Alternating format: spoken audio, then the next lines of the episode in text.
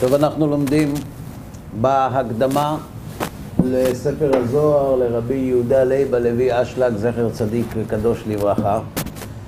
בשיעור הקודם עסקנו בסוגיית הכותב או המקור של ספר הזוהר, ובעל הסולם הסביר לנו בטוב טעם למה זה בכלל לא משנה מי הוא זה העומד מאחורי הספר, כי כאשר עוסקים בספר הוראות שאפשר לבדוק את התוצאות שלו, זה ממש לא משנה מי הכותב שלו.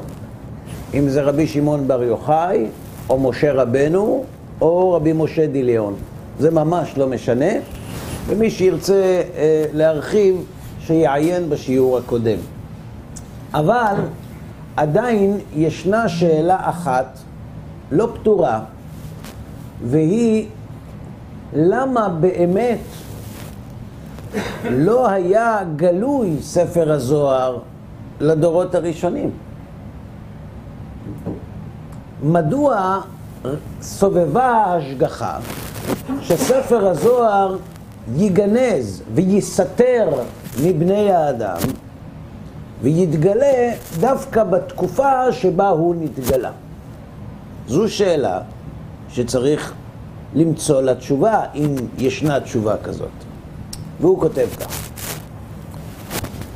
אכן לפי זה נשאלת השאלה, למה לא היה נגלה ספר הזוהר לדורות הראשונים, שבלי ספק היו חשובים במעלה יותר מדורות האחרונים, והיו ראויים לו יותר? כלומר, אם תפקידו של ספר הזוהר הוא לאפשר לאדם להגיע להשגות בעולמות העליונים, מי הם האנשים המוכשרים יותר לתקן את נשמותיהם, לעסוק בהשפעה, להגיע לדביקות, להשתוות, ליהנות מזיו השכינה, מי, מי מוכשר יותר? אנחנו או הראשונים? לא שאנחנו קטנים, אנחנו ברוך השם גדולים מאוד. אבל יכול להיות שהראשונים היו גדולים מאיתנו. יש יסוד סביר להניח. נכון? אז למה הכלי החשוב הזה נעלם מהם? זו השאלה. אה? אולי לא צריכים אותו. לא צריכים? הרי למדנו שבלי סודות התורה אי אפשר להגיע אל תכלית הבריאה. אבל הם הגיעו לדבקות בבורא, לא? האם אפשר להגיע לדביקות בלי הסולם הזה? אם כן, הוא מיותר. ואנחנו למדנו שהדרך להגיע אל עולם ההשפעה, או מעולם העשייה לעולם היצירה והבריאה, שם חייבת לבוא גם הכוונה, ועל ידי עיסוק בסודות התורה, אדם ממשיך אורות שהוא לא יכול להמשיך על ידי לימוד פשט התורה וההלכה. אז איך הדבר הזה היה נעלם מהם? ספר לא היה, אבל יכול להיות שהם ידעו. אתה אומר, אולי הספר לא היה, אבל הסודות היו ידועים להם. יכול להיות. יכול להיות שזאת התשובה, אנחנו צריכים לבדוק. ויחד עם זה יש לשאול עוד שאלה. למה לא נגלה ביאור ספר הזוהר עד האריזל? שהרי אנחנו מדברים על הפרש של כמעט 250 שנה בין גילוי ספר הזוהר לבין הארי הקדוש שבכתביו נותן פתח להבין את ספר הזוהר. והלא למקובלים ולא למקובלים שקדמו לו. למה הם לא, לא, לא זכו בזה? והתמיהה העולה על כולנה, למה לא נגלו ביאור דברי האריזל ודברי הזוהר מימי האריזל עד דורנו זה? למה כתבי הארי היו חתומים מבחינת ההבנה שלהם עד הדורות האחרונים? הדור של בעל הסולם.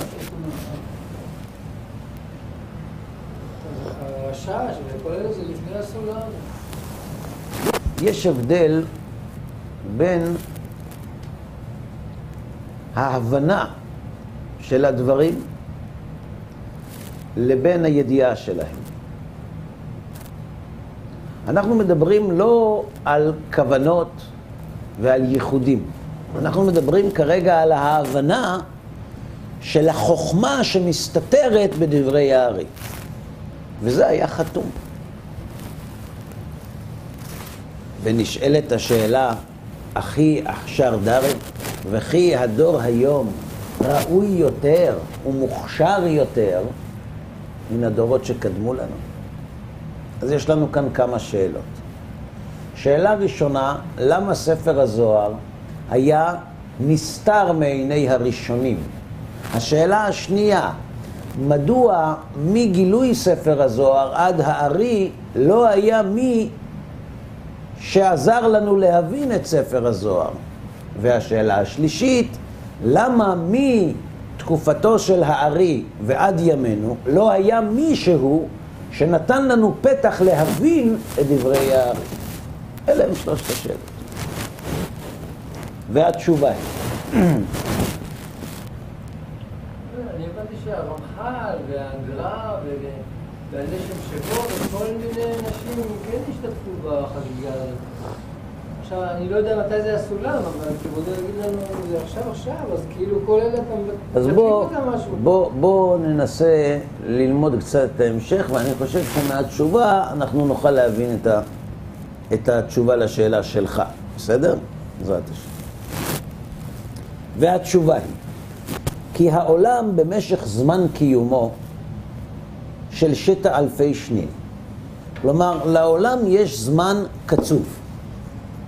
והזמן הקצוב הזה, שנקרא ששת אלפים שנה, הזמן הזה נחלק לשלוש תקופות. אנחנו יודעים שחז"ל אומרים שהעולם בית אלפים תוהו, בית אלפים תורה ובית אלפים ימות המשיח. כלומר, חז"ל לימדו אותנו להסתכל על ההיסטוריה כיחידה אחת שנחלקת לשלוש תקופות. התחלה, אמצע וסוף. תוהו, תורה ומשיח. תקופת התוהו, איך הייתם מגדירים אותה? אם בסוף תקופת התוהו מגיעה תקופה של תורה, אז מה תפקידה של תקופת התוהו? יפה. להכין את בני האדם אל תקופת התורה. כלומר, תקופת התוהו היא בעצם תקופה שאין לה קיום בפני עצמה, אלא שהיא הכנה לתקופה אחרת. אז יש לנו תקופת תוהו שמכינה אותנו לתקופת התורה. אז מה תפקידה של תקופת ימות משיח? להתכונן למשיח. אה? להתכונן למשיח. אז אם אנחנו אומרים שהתוהו מכין לתורה, למה התורה מכינה? לימוד המשיח. נכון? פשוט.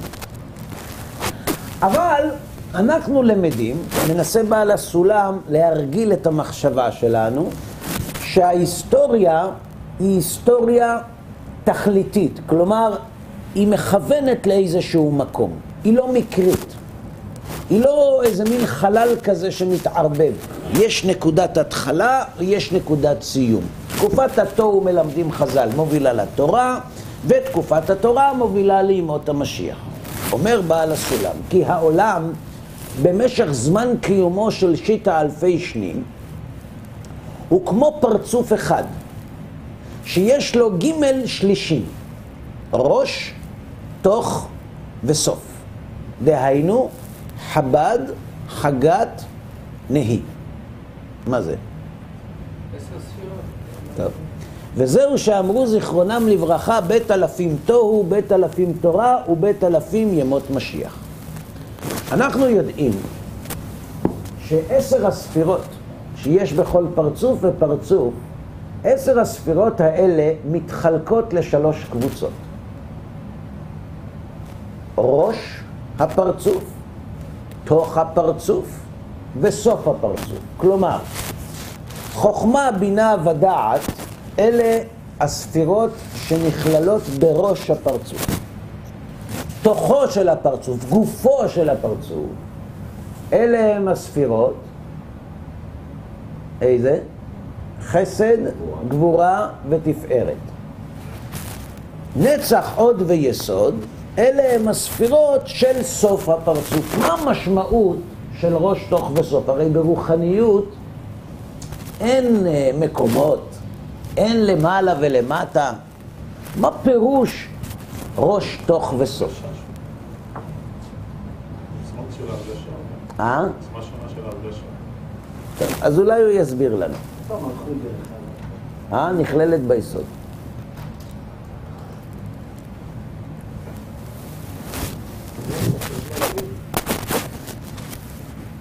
אנחנו צריכים להבין מה אנחנו מבינים ומה אנחנו גם יכולים להבין, בסדר?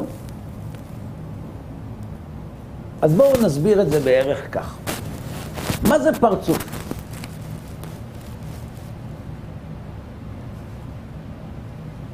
אה?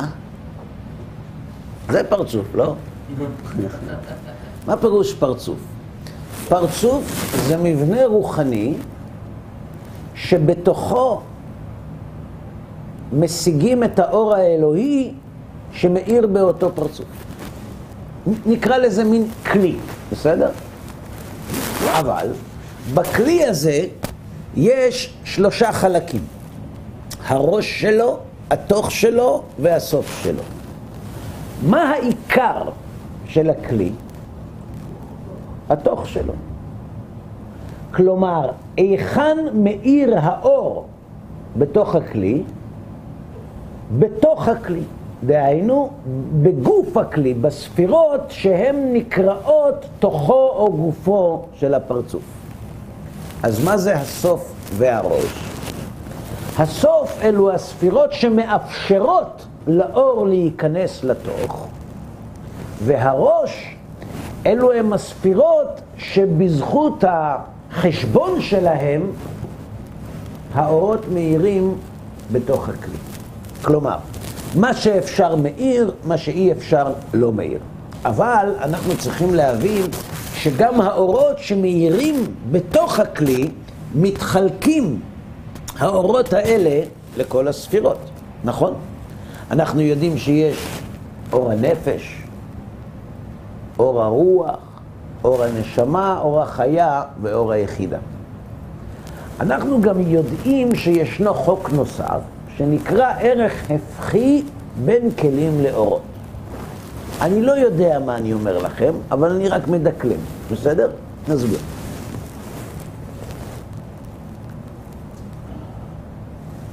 איך נכנס האור בתוך הכלי?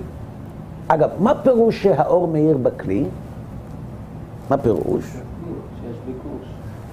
שהאדם משיג את הקדוש ברוך הוא במדרגה מסוימת. נכון? לא נדבר במילים גבוהות, בסדר? עכשיו, כדי שאדם ישיג את הקדוש ברוך הוא, את אורו יתברך, במדרגה מסוימת, למה הוא צריך? מה התנאי להשיג את אורו יתברך? השתוות. מה זו השתוות? מה זו השתוות? התגברות על הרצון לקבל, נכון? כלומר, כדי שהאדם יזכה לאור, לא משנה איזה, הוא צריך לעסוק בהתגברות. בסדר? קוראים לזה מסך. מה פירוש מסך? היכולת להמשיך אור, אבל לא על מנת לקבל. בסדר? מובן?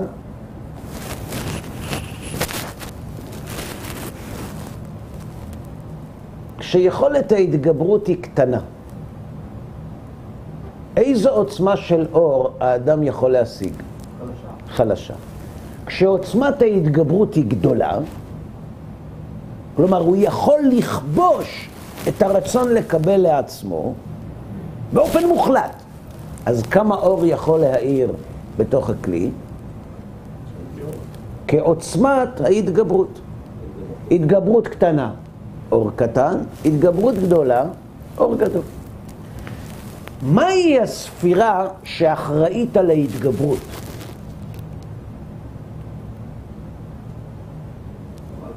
המלכות. ספירת המלכות, לפי יכולת ההתגברות שלה, כך מאיר האור בתוך הפרצוף. עד כאן בסדר? בסדר? אם לא מבינים, לא נורא, מה? לא היא לא קפצה לאף מקום, היא נשארת באותו מקום. אבל המלכות היא הספירה שבה הרצון לקבל נמצא, וההתגברות שלה על הרצון לקבל היא זו שמאפשרת לאור להאיר בתוך הספירות. שהמלכות היא הספירה התחתונה מתוכן. בסדר? באיזו ספירה יש הרצון לקבל הכי גדול? בכתר או? במלכות. אז איזו ספירה עבה יותר? המלכות או הכתר? המלכות. כלומר, המלכות היא ההתגברות הגדולה ביותר מצד המשכת האור. אבל איזה אור מתלבש בספירת המלכות? אור הנפש. כלומר, האור החלש ביותר, כיוון שהספירה הזאת היא העבה ביותר. לעומת זאת, האם בכתר יש, ספירת הכתר, שהיא הספירה הזכה ביותר, זכה מאיזו בחינה? ממה היא זכה? מרצון לקבל. וספירת המלכות, במה היא עבה? כלומר, הכתר זו הספירה עם כוח ההשפעה הגדול ביותר. ואילו המלכות היא הספירה שמייצגת את הרצון לקבל בצורה האהבה ביותר שלו, נכון? כשהמלכות מתגברת באופן מוחלט על הרצון לקבל, איזה אור היא ממשיכה? אה, לא... את האור הגדול ביותר, אור החיה, אור היחידה, נכון? עכשיו, אור היחידה שמומשך לתוך הכלי, באיזו ספירה הוא מאיר? בכתר. זה נקרא ערך הפכי בין כלים לאורות.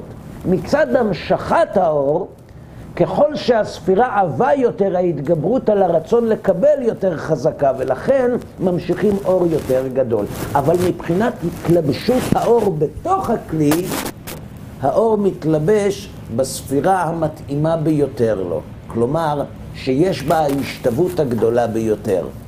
האור הגדול ביותר בספירה הזכה ביותר. ברור?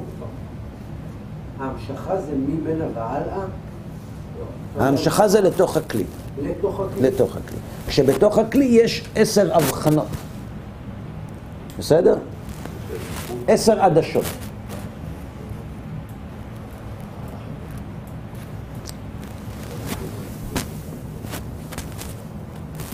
כשממשיכים את האור, האור הראשון שנכנס למדרגה הוא אור הנפש. האור הקטן ביותר, החלש ביותר, והוא מתלבש בספירת הכתר. אבל אז ממשיכים עוד אור, יותר גדול. ואז אור הרוח מתלבש בכתר, ואור הנפש יורד ספירה אחת למטה, עד שאור הנפש יורד אצל ספירת המלכות, ואור היחידה נמצא, באור, נמצא בספירת הכתר. בסדר? אני מתחיל לקרוא שוב, אני מקווה שנבין, אני מקווה שלא טעיתי בהסבר, ואם כן, אז יתקנו אותנו. והתשובה היא, כי העולם במשך זמן קיומו של ששת אלפי שנים הוא כמו פרצוף אחד, של התחלה, אמצע וסוף. אגב, אם העולם, אם ההיסטוריה מתחלקת לראש תוך וסוף, אנחנו איפה נמצאים? בסוף. הסוף הוא הכי זך או הכי עבה? הכי עבה? הכי זך? לא, אמרת שסוף זה החלק התחתון, העבה, הרצון לקבל, הכי שינוי צורה שיש. זה אגב מאוד מתאים לנו, לא? זה לא פלא שבעקבתא דמשיחא חוצפה יסגה, ובית הוועד יהיה לזנות. זה לא סתם. זה כי הנשמות בדור עקבתא דמשיחא באות מסוף הפרצוף, מהחלקים העבים ביותר של הרצון לקבל. לכן, אם היו אומרים לנו מראש, זה סדר תולדות עולם, ובאחרית הימים ירדו החלקים העבים ביותר של הנשמות. האם היינו יכולים לצפות מראש איך תיראה החברה באותם ימים? אז בואו נקרא. בעקבות משיכה, כותב רבי יהודה הנשיא בשנת 220 לספירה, חוצפה יסגה, ויוקר יאמיר, והמלכות תהפוך למינות, והגליל יחרב, והגולן ישום, ובן קם באביו ובת באמה וכלה בחמותה, ופני הדור כפני הכלב, נכון? לא, באופן כללי. לא, אנחנו, אצל עמך כולם צדיקים, באופן כללי. כולם עשו. כן, כן.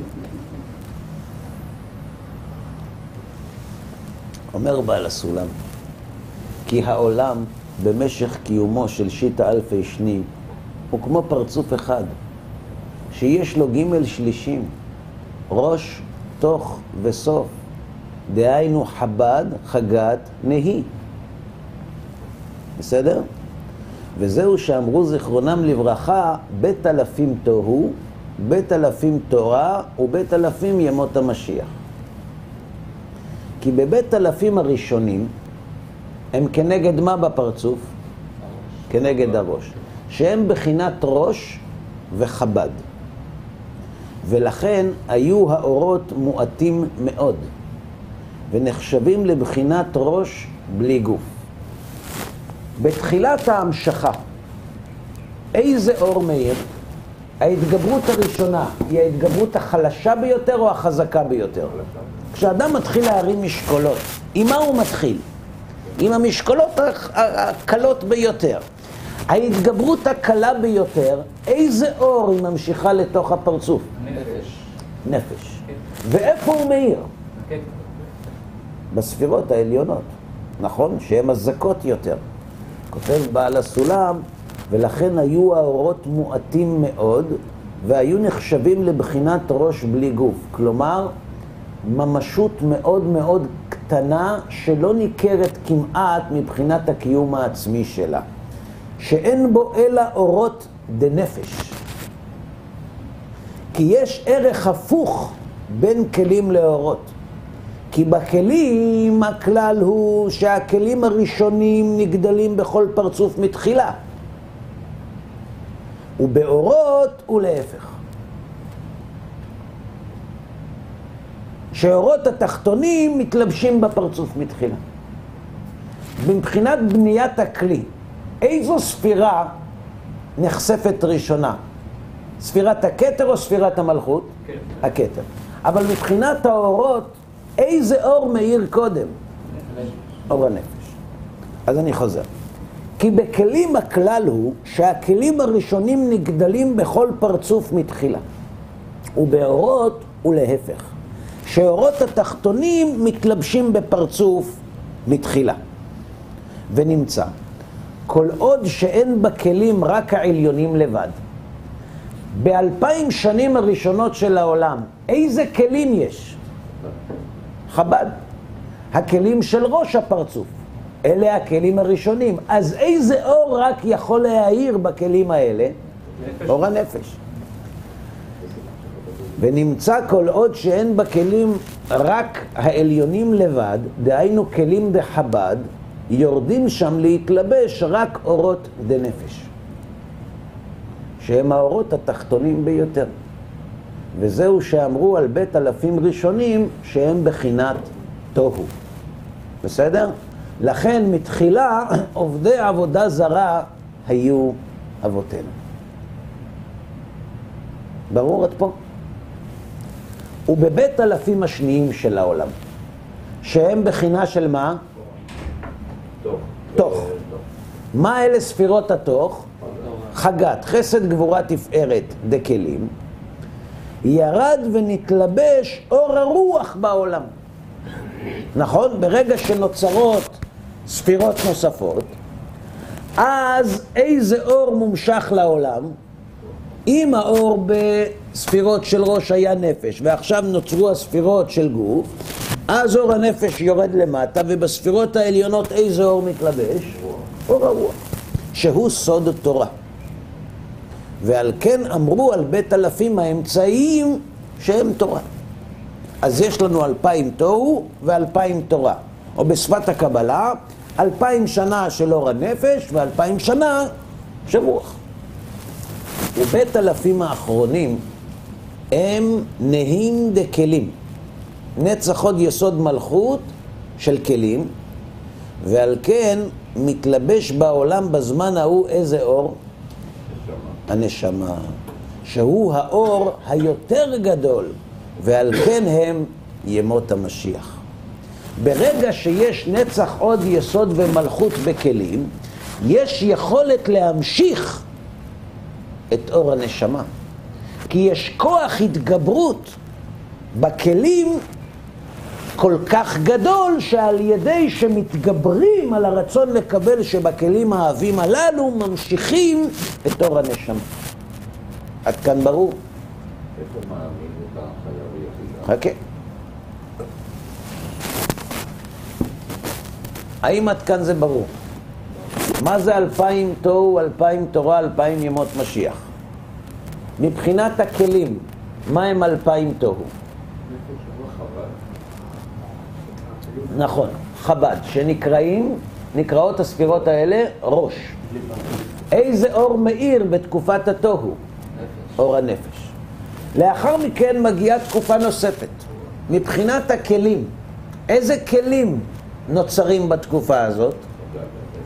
חסד, גבורה ותפארת, שנקראים תוך וגוף הפרצוף, נכון? איזה אור יורד לעולם בעקבות התפתחות הכלים הללו? אור הרוח. ואז מגיעים עוד אלפיים שנה שנקראות האלפיים הללו ימות המשיח. ואיזה כלים נוצרים בתקופה הזאת? נצח, הוד, יסוד ומלכות, שנקראים, נקראות הספירות סוף הפרצוף, נכון? ואיזה אור מומשך לעולם בעקבות התפתחות הספירות הכלים הללו? אור הנשמה, שהוא האור הגדול ביותר מאז, בסדר? גם הדרך הוא בכל פרצוף פרטי. שבכלים דחב"ד חגת עד החזה שלו, האורות מכוסים, ואינם מתחילים להאיר חסדים המגולים, שפירושו התגלות הערת חוכמה העליונה, אלא מחזה ולמטה, דהיינו בנצח עוד יסוד מלכות שלו. ברור? לא.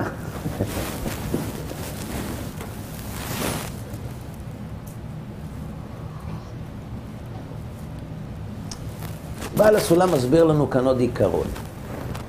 הוא אומר כך: הפרצוף עצמו מתחלק לראש, תוך וסוף, נכון? אז הוא אומר שגם מבחינה פרטית, החגת והנהים מתחלקים גם כן. יש עד החזה של הפרצוף ויש מחזה ולמטה. חזה הכוונה, יש לנו עשר ספירות, אז יש לנו עשר ספירות ואנחנו מחלקים אותם לשלושה חלקים. יש חזה, יש טבור, שהם שלושה חלקים, בסדר? כמו שבאדם יש שלושה חלקים במבנה הגוף שלו, משתמשים במשל הזה כדי להמחיש לנו שיש גם שלושה חלקים במבנה הפרצוף. אומר בעל הסולם, שבכלים דחב"ד חגת עד החזה שלו, בגוף הפרצוף, עד החזה של הפרצוף, האורות מכוסים ואינם מתחילים להאיר החסדים המגולים, שפירושו התגלות הערת חוכמה העליונה אל המחזה ולמטה, דהיינו בנהים שלו. מה פירוש? לא נוכל להרחיב בזה יותר מדי, אבל רק נוכל לומר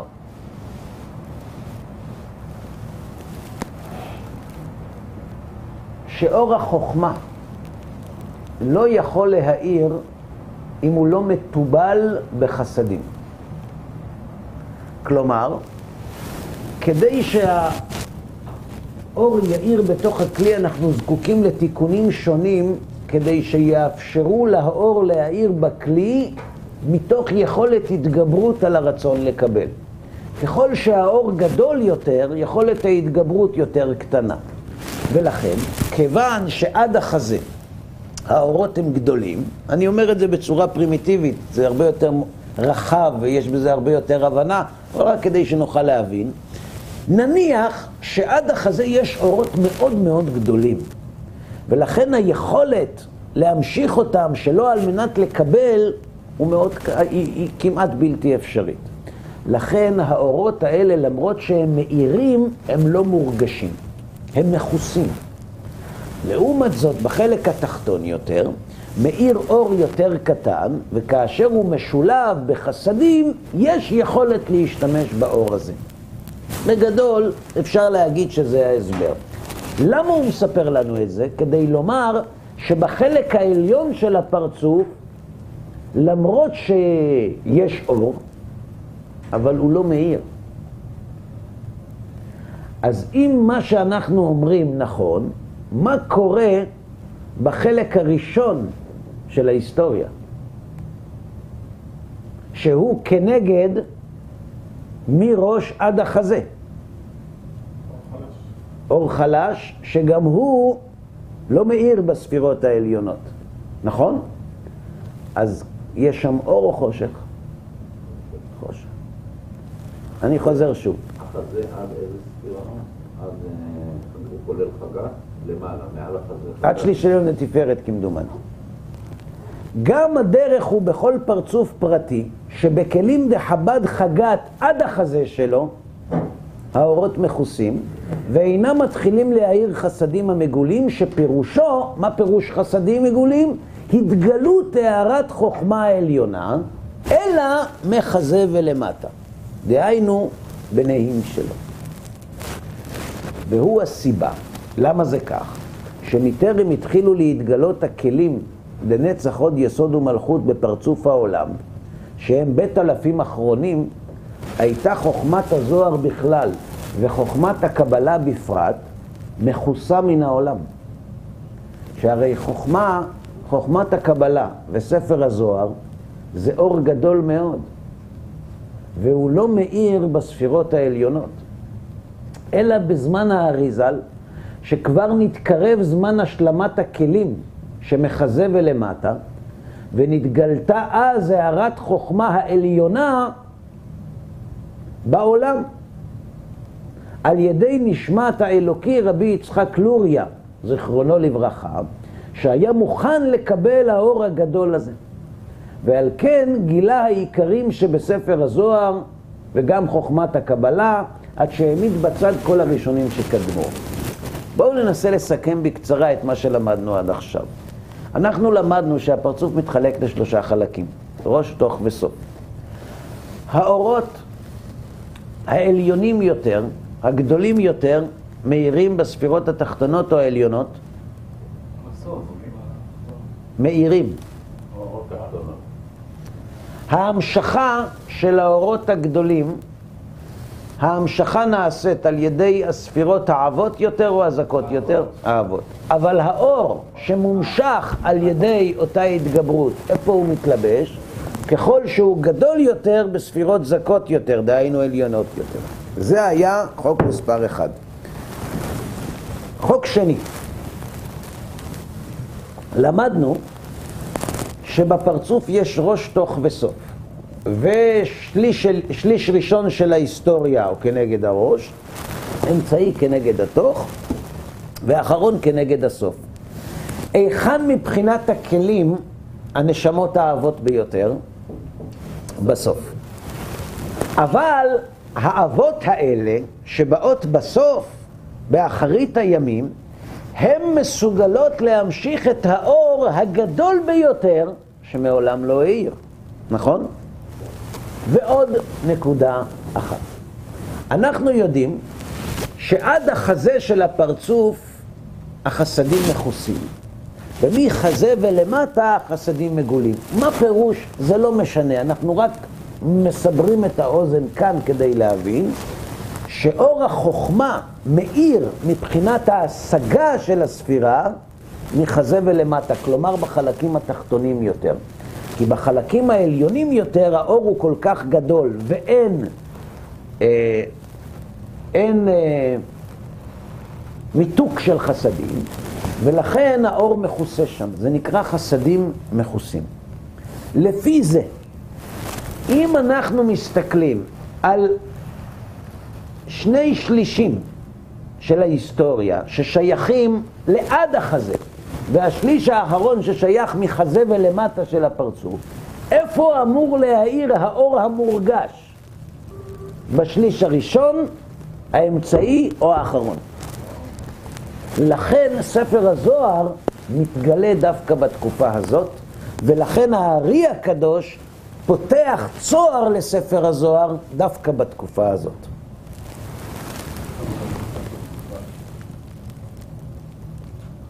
ועל כן גילה העיקרים שבספר הזוהר וגם חוכמת הקבלה עד שהעמיד בצד כל הראשונים שקדמו. ועם כל זה, כיוון שהכלים האלו עוד לא נשלמו לגמרי, שהוא נפטר בשנת 5000 של"ב, שזה לפני 400, אה? כן, 440 שנה, כמעט 450 שנה. על כן לא היה העולם עוד ראוי שיתגלו דבריו, ולא היו דבריו הקדושים אלא קניין ליחידי סגולה מועטים שלא ניתנה להם הרשות לגלותם בעולם. כי ככל שאנחנו מתקרב, מתקרבים אל סיום שיטה אלפי שנין, גם בחלק התחתון של הפרצוף יותר ספירות, יותר ספירות מתגלות, וככל שהן מתגלות יותר, מתגלה האור היותר גדול, הערת החוכמה באותן הספירות. לכן, כיוון שהארי הקדוש שייך לתקופה של מחזה ולמטה ששם מאיר האור, אז ספר הזוהר נתגלה בתקופה הזאת, ואחריו הגיע הארי ופתח צוהר לספר הזוהר, אבל כיוון שעדיין יש תקופה של תיקון, לא היה ספר הזוהר וכתבי הארי, לא היו מונגשים אלא ליחידי סגולה. וכעת, בדורנו זה, אחר שכבר קרובים אנו לגמר בית אלפים האחרונים, לפיכך ניתנה עתה הרשות לגלות דבריו, זיכרונו לברכה, ודברי הזוהר בעולם בשיעור חשוב מאוד, באופן שמדורנו זה ואילך יתחילו להתגלות דברי הזוהר בכל פעם יותר ויותר, עד שיתגלה כל השיעור השלם שבחפץ השם יתברך. לכן, ככל שמתקרבים יותר אל סוף תקופת השיטה אלפי שנים, כשהפרצוף כמעט שלם, האור מאיר יותר, ולכן חוכמת הקבלה מתפשטת דווקא בתקופה הזאת. ברור? ברור מה לא ברור? זה פחות או יותר. כמו שאמר למלאכים. יכול להיות.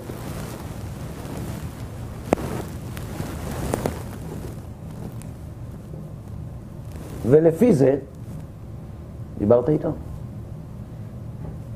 זה איתי? ולפי זה תבין שבאמת אין קץ לשיעור מעלתם של דורות הראשונים על האחרונים. כי איזה כלים זכים יותר, הראשונים או האחרונים? איזה כלים יש בהם השתוות הצורה גדולה יותר, רצון לקבל קטן יותר, בראשונים או באחרונים? כי זה הכלל בכל הפרצופים של העולמות ושל הנשמות, אשר כל הזך נברר תחילה אל הפרצוף. ולפי כך נבררו תחילה הכלים של חוכמה, בינה, דעת שמהעולם, וכן מהנשמות. ולפי כך היו הנשמות בבית אלפים הראשונים גבוהות לאין קץ, אבל עם כל זה, לא יכלו לקבל קומת אור שלם מבחינת חסרון החלקים הנמוכים מהעולם ומהם עצמם, שהם חגת נהי כנ"ל. מבחינת זכות הספירות והנשמות של תקופת התוהו, הם היו זכות יותר, ובעלות השתוות גדולה יותר, אבל האורות היו קטנים וחלשים מאוד, מכיוון שלא היה להם תוך וסוף, שהוא עיקר הפרצוף. אבל בהמשך נעסוק בפעם הבאה. עד כאן להיום.